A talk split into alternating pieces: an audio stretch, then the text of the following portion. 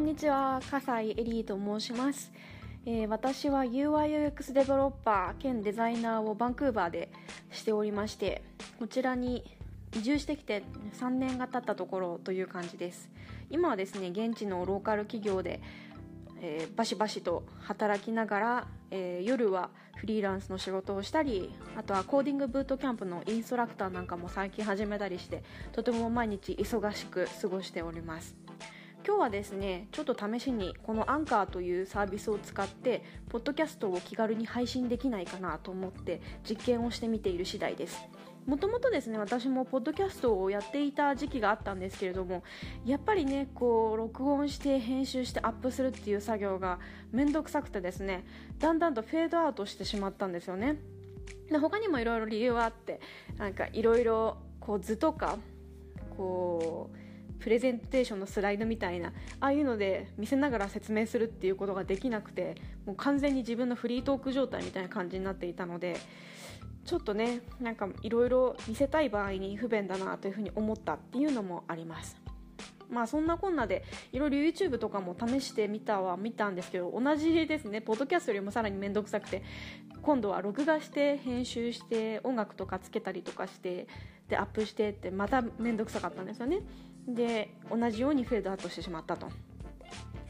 で今回ですねこのアプリを見つけられてよかったなと思っていて最近日本にも Voicy というサービスが出てきて、えっと、人気を博しているというかだんだんとですね有名な人があの池田隼人さんだったりとかあとはあちゅうさんとかあと翔太さんとか、えっと、有名な方とかが Voicy で配信を始めていてで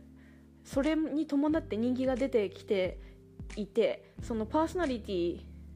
の窓口が狭くなっているらしいんですね。で私も一応応募はしてみたものの以前に比べてそのツイッターとかも新しくアカウントを始めたっていうのもあってフォロワーが全然いなくなってしまったので多分受からないだろうなと。でそんな時にえっ、ー、と Voicy と同じような感じで気軽に編集とかもあんまりせずにアップロードできて配信できてっていうサービスを探していたところこれを Product Hunt で見つけたと。えー、私の、まあ、日課みたいなものなんですけど Product Hunt から届くニュースレターを毎日目を通して面白そうなサービスを別の英語版のアカウントの方でツイートするっていうことをやってるんですけど、まあ、そこの中の一つとしてこのアンカーを見つけたっていう感じですねなので、ちょっと試しに録音してみてどんなもんかとやってみようかなという感じでございます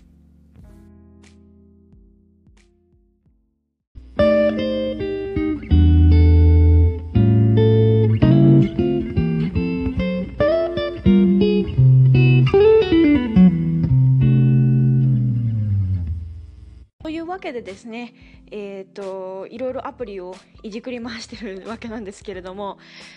サクッとトランジションの効果音なんかも入れることができるようなのでおしゃれなのを見つけて挿入してみました。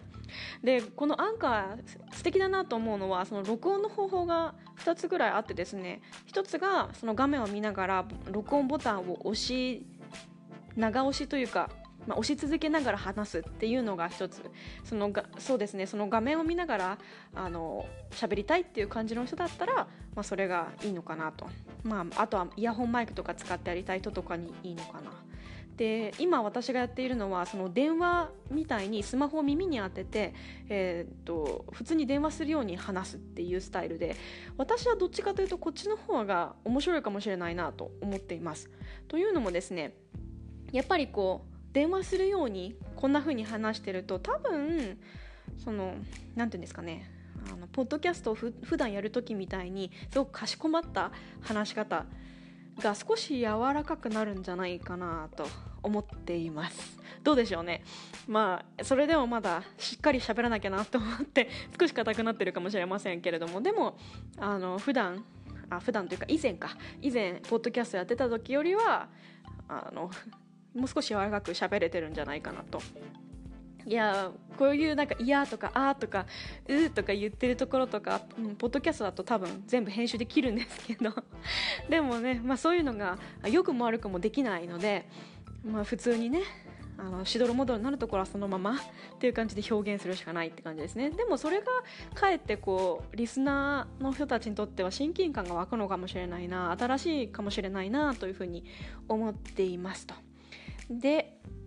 えー、っとですねこのアンカーは他にもできることがあって、えー、と背景に音楽を流すっていうのもその前の自己紹介の、えー、とセクションでも流してたんですけれどもそういうのもできてで他にもその Spotify だったりとか何だったかな Apple Music だったかなかなんかの、えー、とサウンドを引っ張ってくることとかもできるんですね。であとはその他の人となんかコラボしながら録音することもできるらしい。まだ私はこれとりあえずね1人で録音してみようと思ってやってるので誰ともやろうっていうのは今のところないんですけどそのうちそれもちょっと試してみるの面白いかもなと。であとは多分 Voicy とかにもあったと思うんですけどコメントをする機能があるみたい。でしかも UI も素敵っていう感じなのでこれは流行るかもしれないなというふうに思っていますちょっとねはあのリスナーさんたちの反応も見ながら今後続けていくかどうかもちょっと検討しようかなという感じでございますはい、ということでこのセクションは、えーと、 Voicy にどんな機能があるのかっていうのと、まあ、所感って感じですね。はい、次のセクションでは私の近況報告みたいなのを適当に喋ってみようかなと思います。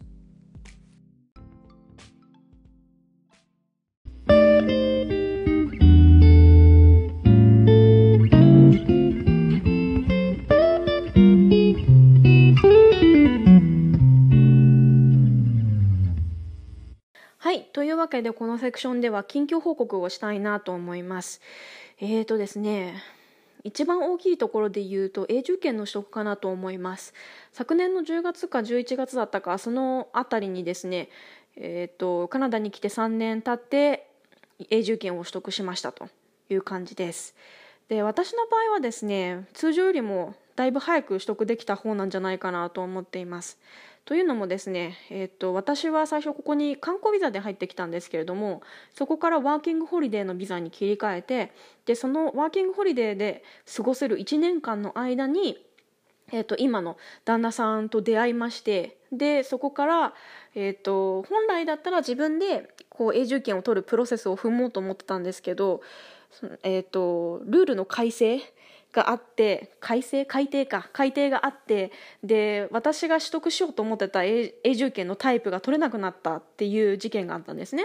で、まあ、それをその当時付き合っていた今の旦那と話をしていてで彼がそれだったら結婚しようっていう風な話になってでそこからえっとファミリークラスっていうんですけどまあ婚約者ビザみたいなもんですね。でえーと、永住権を取得したと。でそれのカテゴリーでやると通常の他のタイプのこうなんていうんですかねその経験者ビザみたいなのだったりとかワークビザだったりとかそういうのよりもだいぶ楽に取れるんですね永住権が。でなので、えーと、本来他の人たちがもっと時間かかるところをだいぶこうスキップして、えーと永住権を取得したっていう感じです。私の場合はだいぶラッキーでしたね。でまあ、そういうところなんですがそれが一番大きかったかなと。であとは最近だとそうですね、えーと、現地の、えーと、テックスタートアップで働いているんですけれどもそこに働き始めて半年ぐらいが経ったかなという感じですね。でこれバンクーバーに移住してきてからこれまで、えっと、2社経験してきて今の会社が3社目となりますで前まではどちらかというとフロントエンドにすごく偏っていてそこまでデザインの仕事をしてなかったんですけれども今の会社は逆にデザインが中心であんまりフロントエンドは触らないっていう感じになってます。でただ私の場合デザイナーって言ってもあのグラフィックデザイナーではないのでチラシだったりとかえっ、となんていうんですかね、えーと、広告的なランディングページとかそういうのっていうよりはどちらかというとこう UIUX で、えーと、ウェブアプリとかウェブサービスとかの、えーと、UI を整えるとか情報設計を考えるっていう方が得意です。なので、えーと、今の会社ではそういうところを中心に、えーと、仕事をしております。で今ですね、えーと、私の影響を受けたというのもあってですね旦那さんが、えー、同じような感じで IT 業界に入りたいと。で彼の場合は私と違ってバックエンドのエンジニアになりたいっていうふうに言っているのでまたちょっとキャリアパスが違うかなとは思うんですけれどももともと彼はですねえっ、ー、と祖国のウクライナにいた時は、えーと、経済とかあと投資とかそっちを勉強してて何て言うんでしたっけね、えーと、金融工学っていうんですかね。そういうのを勉強しててなんかもともとそういうこう数学とかそういうのがすごく好きなタイプ。でただそのウクライナからこっちに来た時に働き口をいきなりこう金融工学の部分で見つけるっていうのは難しかったので彼はあの、えっと、建築業かまあ、大工さんみたいな感じですかね。で、えー、と仕事をしていたんですね。でそんな時に私と出会ってで私のキャリアチェンジの感じとかを聞いてであじゃあ僕もやりたいっていう風な話になってで今彼は、えーと、建築業を辞めてフリーランスの人のもとで、まあ、修行みたいな感じですかね。しながら、えーとバックエンドの勉強をしているっていう感じです。でえー、っと何を話そうとしてたんだっけな。近況報告だったはずなんですけど。こういうのがあのー、こういうアプリの、えー、っと醍醐味って言ったら醍醐味なのかな。もうちょっとちゃんと計画して話せよって話なんですけど。まあそういう感じです。まあそういう、まあ、旦那さんと,、えっと結婚生活を送っていますよって感じですかね。で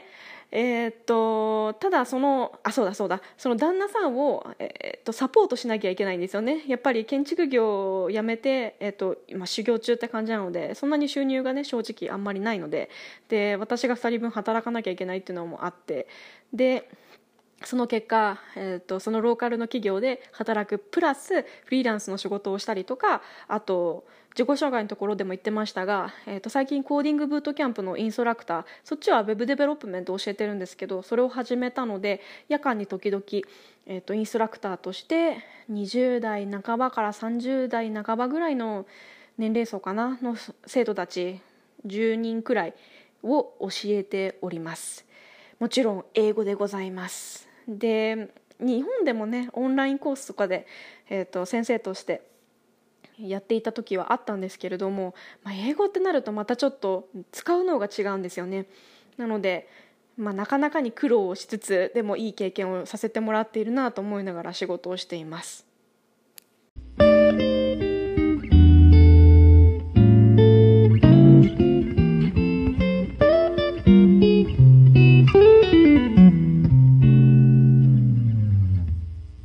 はい。これで最後のセクションにしようかなと思います。まあ挨拶の部分はねまた別途取りますけれども。でそうですね。まあ近況報告をお話ししたところなんですけどまあそんなこんなでその普通に作り手としてその作ってずっと向き合い続けるっていうフェーズからだんだんとこう人に教えるっていうフェーズにまた入ってきたなというふうに思っています。でもともと私自身ですね、えーと、キャリアチェンジをした口でして、えーと、大学自体は、えーと、マーケティング専攻として卒業しているのでまた全然違う畑からやってきたんですよね。で最初の仕事自体も営業職として仕事をしていて、えー、と EC の決済サービスとかを売ってたのででそこから心機一転デザイナーデベロッパーになったっていう感じなんです。でそういう背景もあってですねもともとそんなにこう芸大とか行ったりとかその理工系に行ったりとかするぐらいこう作ることにこだわりがすごく強かった作りたくてしょうがないみたいな衝動は特になかったんですよね。でただクリエイティブな職は職にはついていたかったいつも何かしら自分のこ考えてることを表現したりとか何か伝えたいなと思っていろいろ表現をして続けてきたタイプなので、まあ、そういうところに今の仕事がマッチしているのかなと。でただ、えっと、ついさっき言ったようにその人に伝えるっていうことが私の軸になっているのででそういう時をそういうことを考えた時にこう黙々とプロダクトと向き合い続けるっていうのよりももっとこう人を巻き込んで何か話すとか、えー、と人に対して教えるっていうのもやっぱりこう自分が学んだこととか経験したことっていうのを、えー、とその人たちに分かりやすく伝える分かりやすく教えるっていうふうになってくるのでもうちょっとこうやりがいが感じられるようなふうに思っておりますと。でそういうのもあって、まあ、稼がなきゃいけないというのももちろんあったんですけれどもインストラクターの仕事を誘われた時に受けたっていうのはそういう背景があったからなんですね。で最近思っていることとしては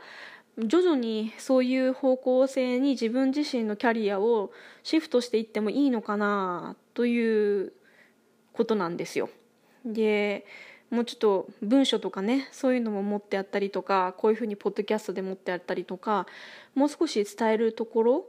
学んだもの経験したものまあ学び終えたものじゃなくても学んでいる最中のものとかでもいいと思うんですけどそういうものを人に分かりやすく教えていく伝えていくっていう方向にシフトをしていけたら自分はもっとハッピーになれるんじゃないかなというふうに思っている次第でございます。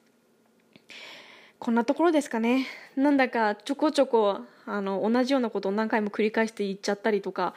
やっぱりしどろもどろになるところはありますね。はい。でもやっぱり楽しいのでこれは。多分もう少しね計画をある程度こう箇条書きでもいいからこんなことを話そうっていうのをもう少し計画してね一個ずつエピソードを追加していけたらいいのかもしれません。はい、というわけでここまであの長々とね聞いていただいた方ありがとうございました。また次のエピソードでお会いできたらと思いますのでその際はよろしくお願いします。あ挨拶もしちゃいましたね。これだからもう。はい。あまあそんなこんなで、えーと終わりにしたいなと思います。次英語で話すかな？日本語で話すかな？どうするかなって感じですけれども。まあうんちょっと考えます。はい。ではでは良い一日をお過ごしくださいなのか良い夜をお過ごしくださいなのか。はい。というわけで、えー、またお会いしましょう。ではでは。